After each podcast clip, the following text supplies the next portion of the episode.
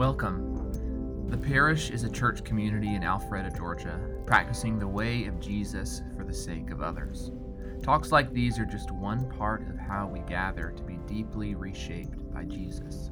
So we invite you to join us any Sunday morning for a full church gathering. You can find more information or contact us by visiting our website at parishanglican.org.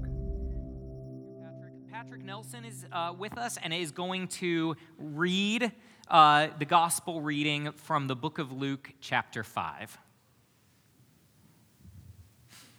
Once while Jesus was standing beside the Sea of Galilee, and the crowd was pressing on him to hear the word of God, he saw two boats there at the shore of the lake.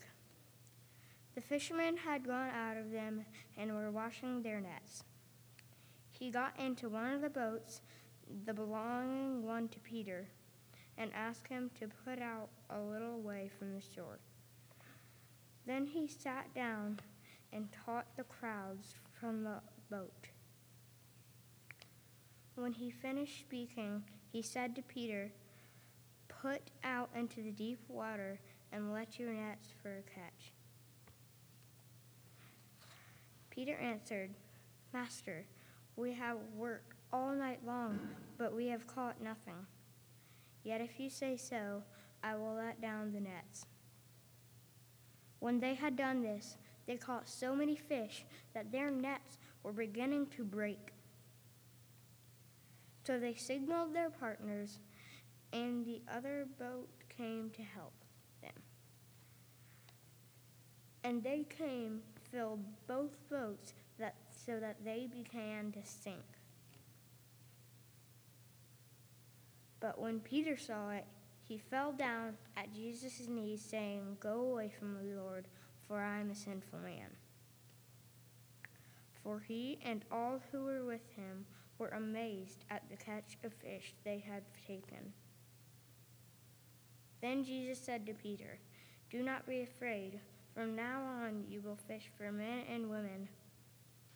When they had brought, brought their boats ashore, they left everything and followed him. The gospel of the Lord.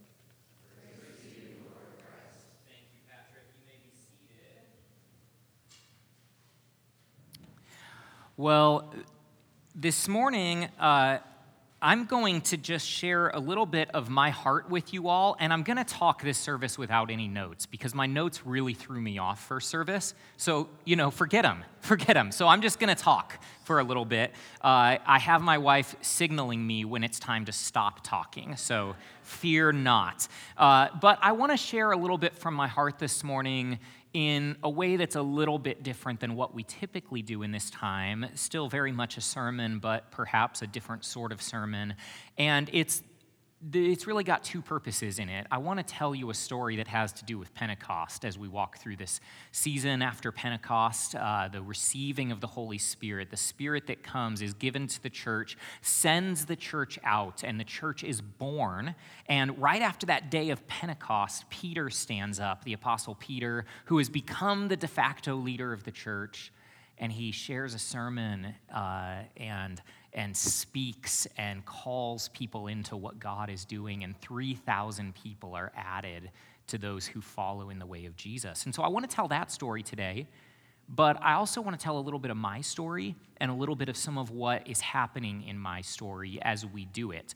And so that's the agenda for today. I've been looking for an opportunity where Peter's story crosses the Pentecost story because that allows me to talk about uh, both of those things, and that's happening today. So, the, the thing I want to begin with is uh, most of you know I'm in a doctoral program.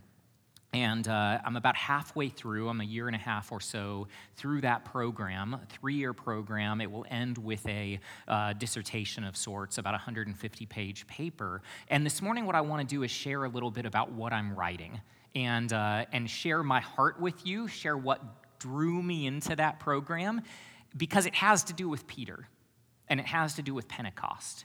And it has to do with receiving a new spirit, which to me is what Pentecost is all about. And so let me tell you a little bit about my program. I was not looking for uh, any more school. Uh, I am not an academic. I am not an intellectual. I actually finished my master's program and said, I will never step foot in another class again so long as I live. Uh, but then, about three years ago, some things happened in my story that began just birthing this passion in me, this hunger in me, these questions in me, this longing in me to reclaim the pastoral vocation. Uh, I'm in my 20th year of pastoring. Um, and uh, as of this October will be 20 years.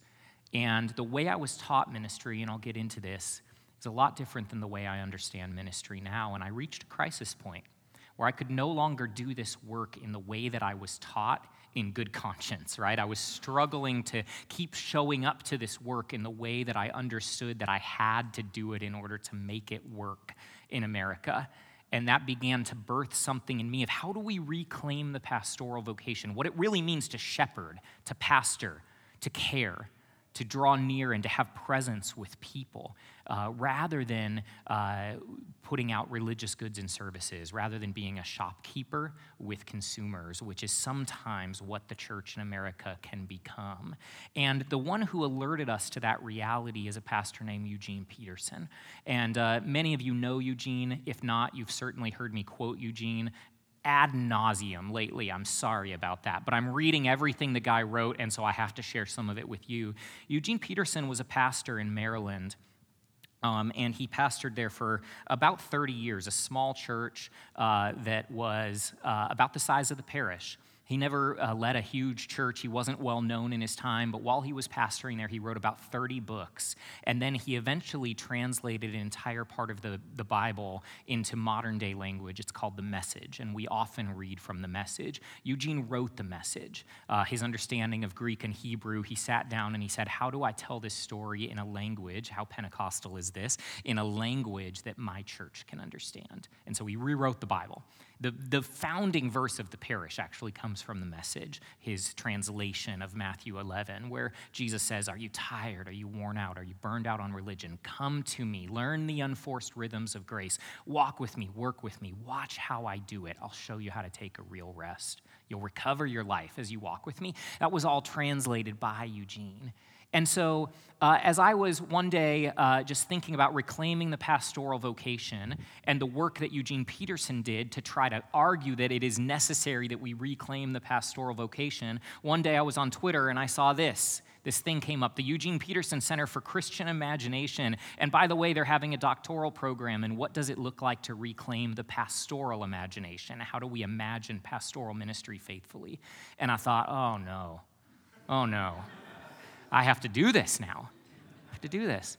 And so I talked to a few people, and then I decided not to do it, and then I talked to some people again, and then I decided to do it. Thanks, John Ott. Um, uh, and it's been wonderful. And so, uh, as I have entered into this, the program's not about Eugene Peterson. In fact, Eugene Peterson would roll over in his grave if he knew that there was a program named after him, because it's not about him. It's about someone saying, we need to take seriously that God is active in our churches, and we need shepherds who are walking with people as they encounter God active in their lives. And so that's what drew me into this program. And let me show you a couple pictures. A few weeks ago, we went to Montana for uh, my program, and I sat in Eugene Peterson's home. He has passed away, his wife Jan has passed away, but that's their dock. Uh, he lived and built a cabin on Flathead Lake in Montana, just outside of Glacier Park. And uh, if you know anything about Eugene or read any of his books, he's constantly talking about Flathead Lake. He's constantly talking about Montana. It was so formative for him. And you often see pictures of him sitting on the, his dock. And so it was so meaningful to like sit on his dock and to have meals in his kitchen and just to try to say, how do I pick up this torch of me and 20 others who are in this program? How do we pick up this torch of what it looks like to be a faithful shepherd in the American landscape? Um, this is a handful of some of us uh, just sitting around singing some songs one, one evening. This is Eugene Peterson's study. This is where he wrote all of his books. This is where he wrote The Message. It overlooks Flathead Lake. This little note right here on the corner of his desk is a card from Bono. Bono came and vis- visited him because he was so enthralled with the message and how it brought the Bible to life. And so Bono custom drew a card of him and Eugene and gave it as a Christmas card, and it sits on his desk there. And you've got all his books off to the side. You can look through and just see, you know, the things that inspired a lot of his writing. So, really, really special time. And then uh, this is me standing over Flathead Lake, and I just need to share this picture because I think it's a super cool picture of me. uh, I, so, you know, every week this will come up just so I can show you all a super cool picture of me. Um, anyways, uh, so, okay, so let me tell you a little bit though, because ultimately I wanted to share that with you. That's a big part of my life right now, and you'll see me disappear from time to time to go journey with these other 20 pastors who are all kind of having this conversation. But now I want to share the rest of the time this morning what I'm writing about what it has to do with Pentecost, what it has to do with the Apostle Peter uh, and the story that we read. And so I'm just going to walk us through this morning Peter's life um, and how Peter's life, Peter's story is my story. How I would argue Peter's story is your story. How I would argue Peter's story is the story. And it's a, it's a paradigmatic story, it's an archetypal story, particularly for pastors. And so for me, as I write, about how I might reimagine the pastoral ministry, which of course shows up in all of your lives as I pass through this community.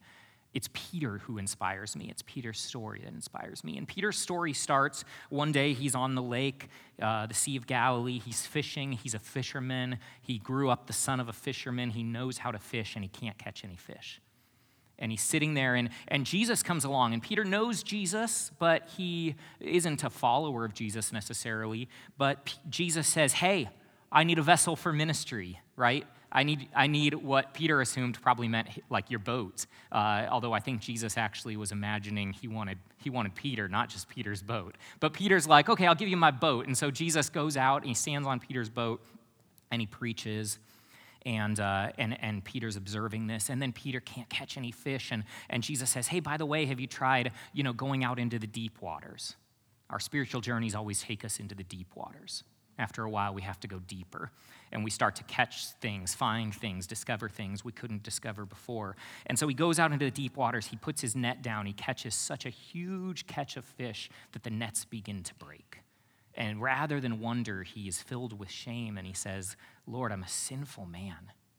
But Jesus speaks a word of calling over him instead and says, I call you to ministry. From now on, you will be a fisher of men and women.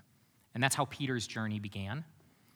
And, uh, and then Peter begins trying to follow in this way, but he brings all of his stuff to the journey, right, as we all do. And so the next season of his life I, I think of as marked by adolescence and ambition. Not uh, age adolescence, but spiritual adolescence, right? He's stumbling with trying to do the work of Jesus in the way of Peter, and it doesn't work that way, right? And so he's, bring, you know, we, we can always kind of make fun of Peter because he's at the center of every story. Like you can't read a story in the New Testament, or especially in the Gospels, without seeing Peter Peter at the heart of it, but often Peter's at the heart of it, just kind of missing the point, right? He's always stumbling, he's always impulsive, he's always impetuous, he's a bit immature, he's trying to make things happen.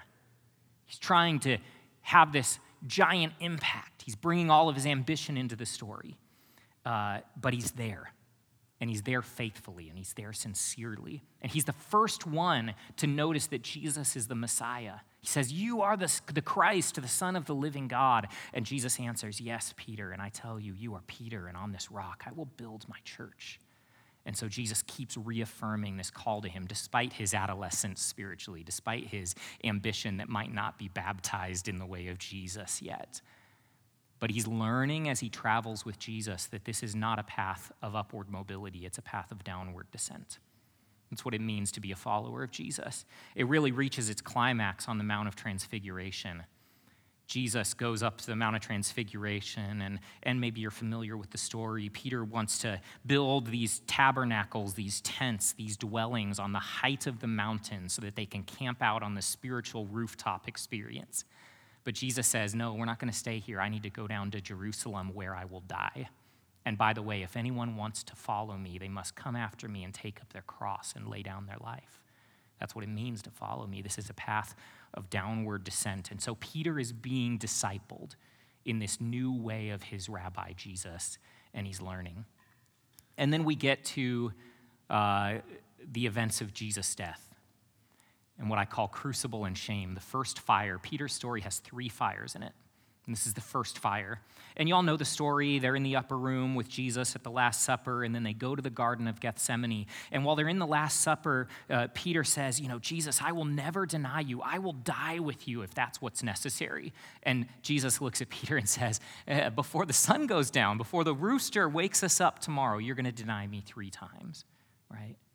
And they go out to the garden, and Peter falls asleep three times and then Jesus is taken captive. And, and, and as Jesus is being taken captive, Peter wakes up, and he wakes up reactively, and he takes out a sword, and he does what we do when we think our life and our plans and our dreams and our hopes are crashing down.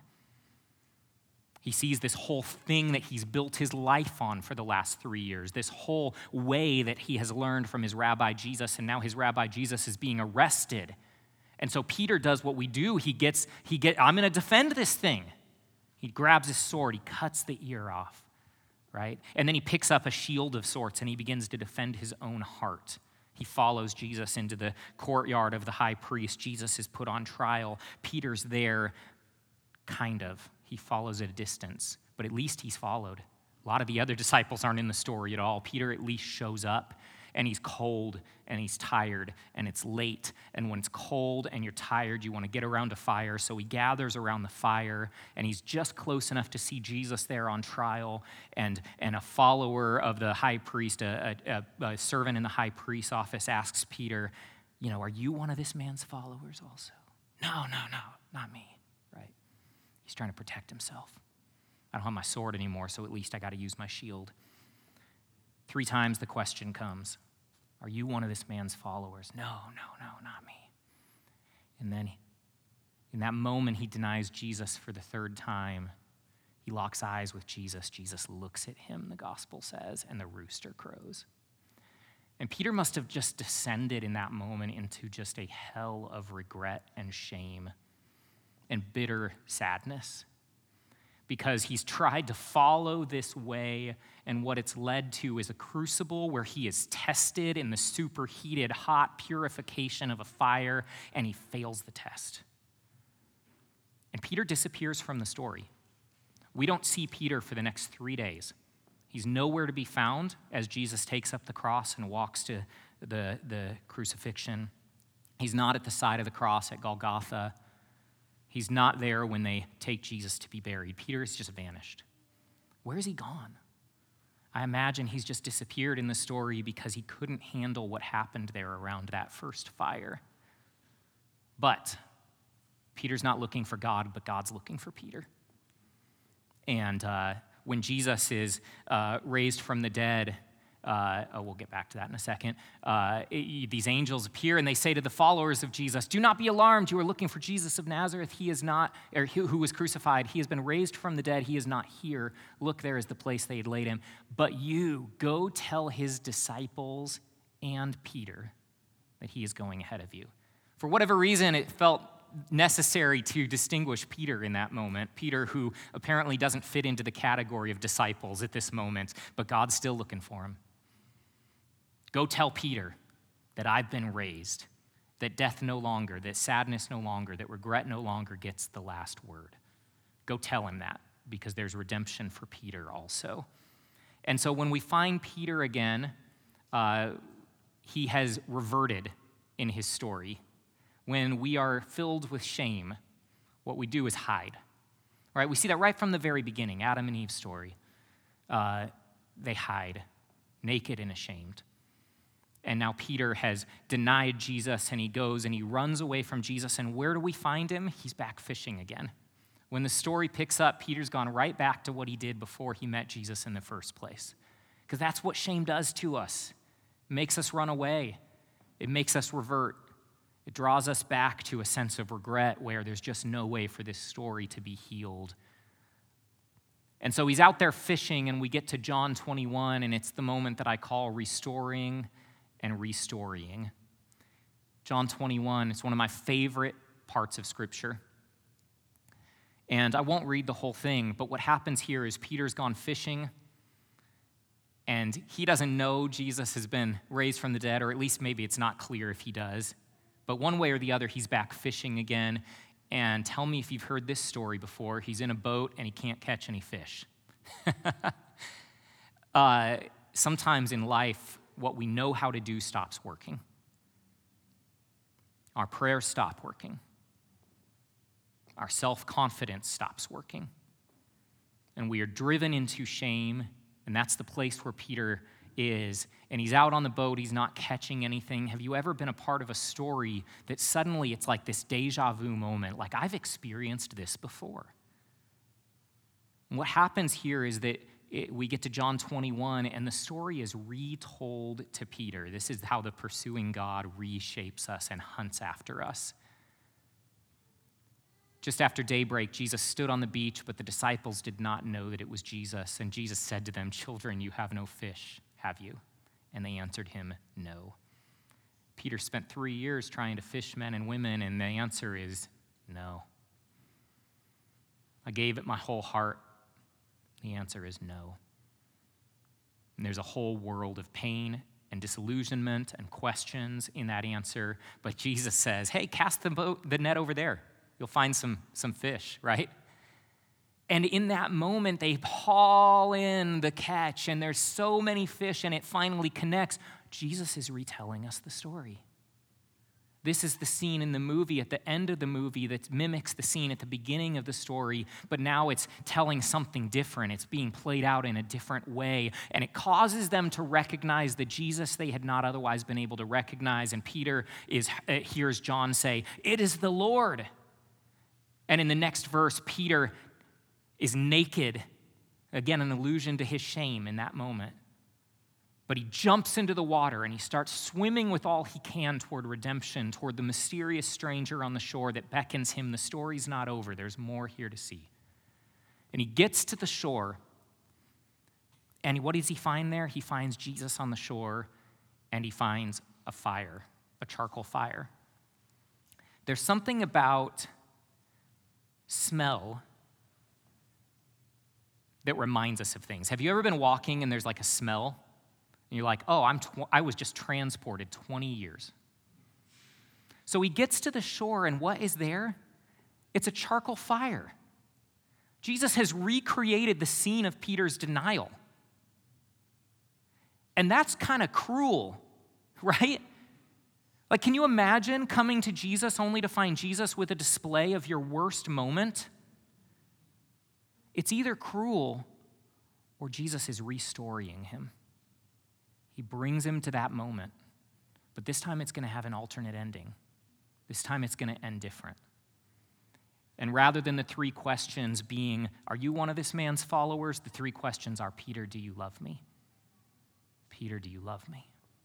Feed my sheep feed my sheep. Three times he's asked the question. He says, finally, you know I love you. Right? The I don't know him has become, you know that I love you.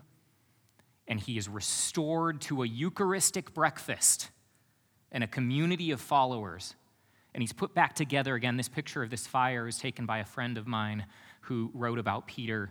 And they sent a photographer to the Sea of Galilee to light a charcoal fire to take that picture to, re- to see, to imagine what that story was like, what that moment was like, where Peter's story was healed and put back on track again. And then he has this conversation with Jesus. We'll begin to wrap this up, but I want to land it and kind of talk about what I want to write about. Because it's this part of the story that's the most fascinating to me. Jesus says, Do you love me? Well, then feed my sheep. Why does Jesus, who three years earlier invited Peter to fish after men and women suddenly change the metaphor? Why does he suddenly say, Now I want you to go be a shepherd? And I think the answer is because we live our metaphors. Whatever metaphors are inside of us, guiding our imaginations, however we imagine ourselves, our stories, our vocation, our calling, our relationship with God, it really shapes how we show up to it. And there is something that Peter could not have heard three years earlier. It was going to take suffering and downward descent and denial and regret and shame and forgiveness and restoration and resurrection for him to be able to hear the deeper invitation that says, Now I want you to love me and tend to my lambs. He's called into the next season of his ministry life. Uh, that's become fascinating to me because uh, I was taught ministry of fishing. And here's what I mean by this. And this is my story now. I'm not saying this is true of everybody, but I think many who have been part of the types of church traditions and, and church plants that I've been a part of might resonate with this. Um, I was taught how to, how to fish. Uh, and here's what I mean by that my ministry journey began in a supply closet 20 years ago.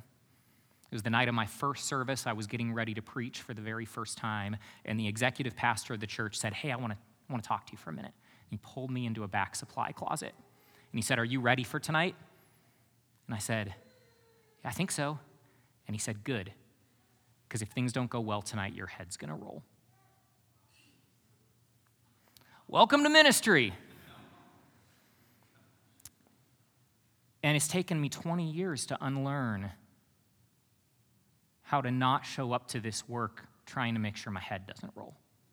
Right?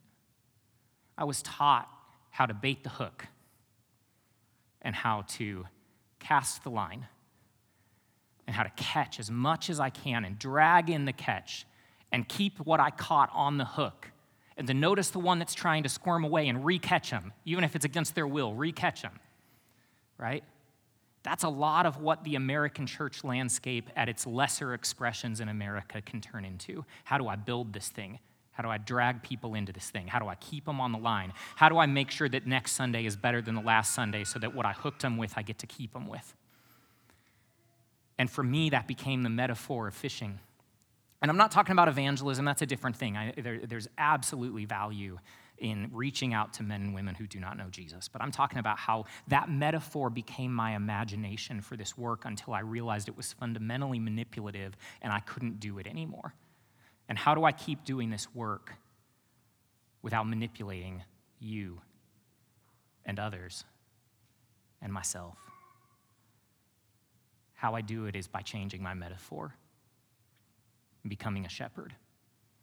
Because the shepherd lives with the sheep, gets into the dirt with the sheep, walks alongside the sheep, lays down his life for the sheep, speaks to the sheep, and the sheep know his voice, stands up to the bear and the lion and the wolf in sheep's clothing, and lives in the same context and conditions and situations and realities and pains and struggles and food shortages and looking for the next water hole. The shepherd's in on all of it.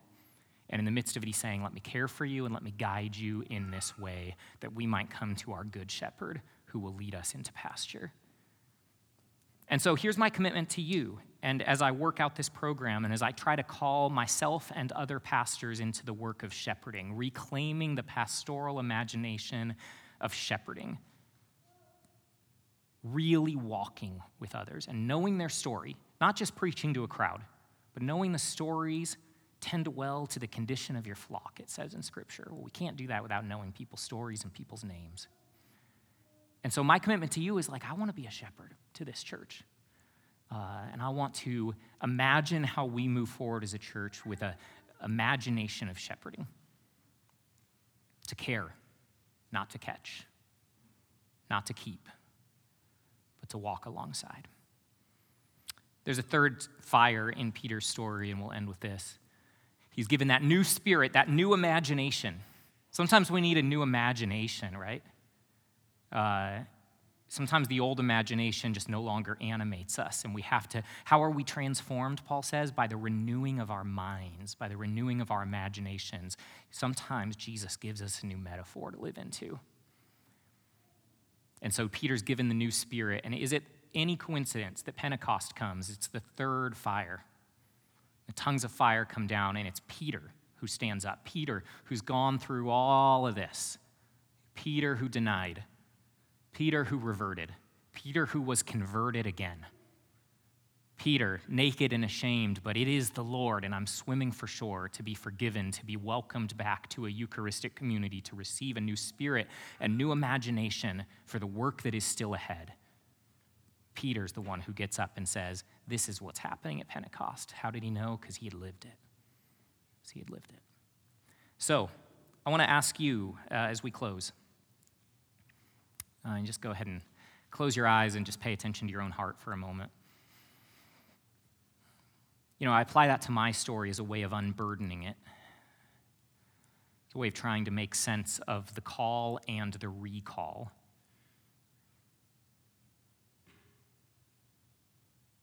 What is that for you? Is there a place Jesus is inviting you to receive a fresh, animating spirit for the work that He has called you to do? A new imagination.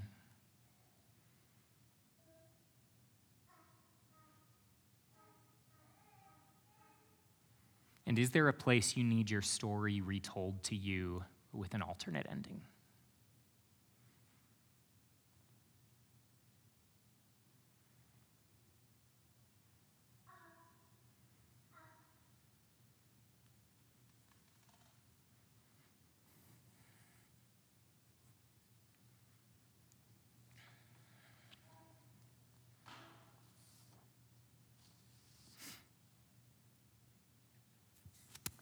Is there a place as we close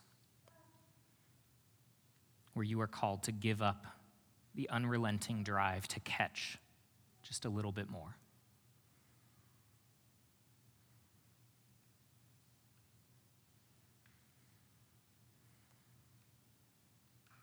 Jesus, would you baptize our imaginations?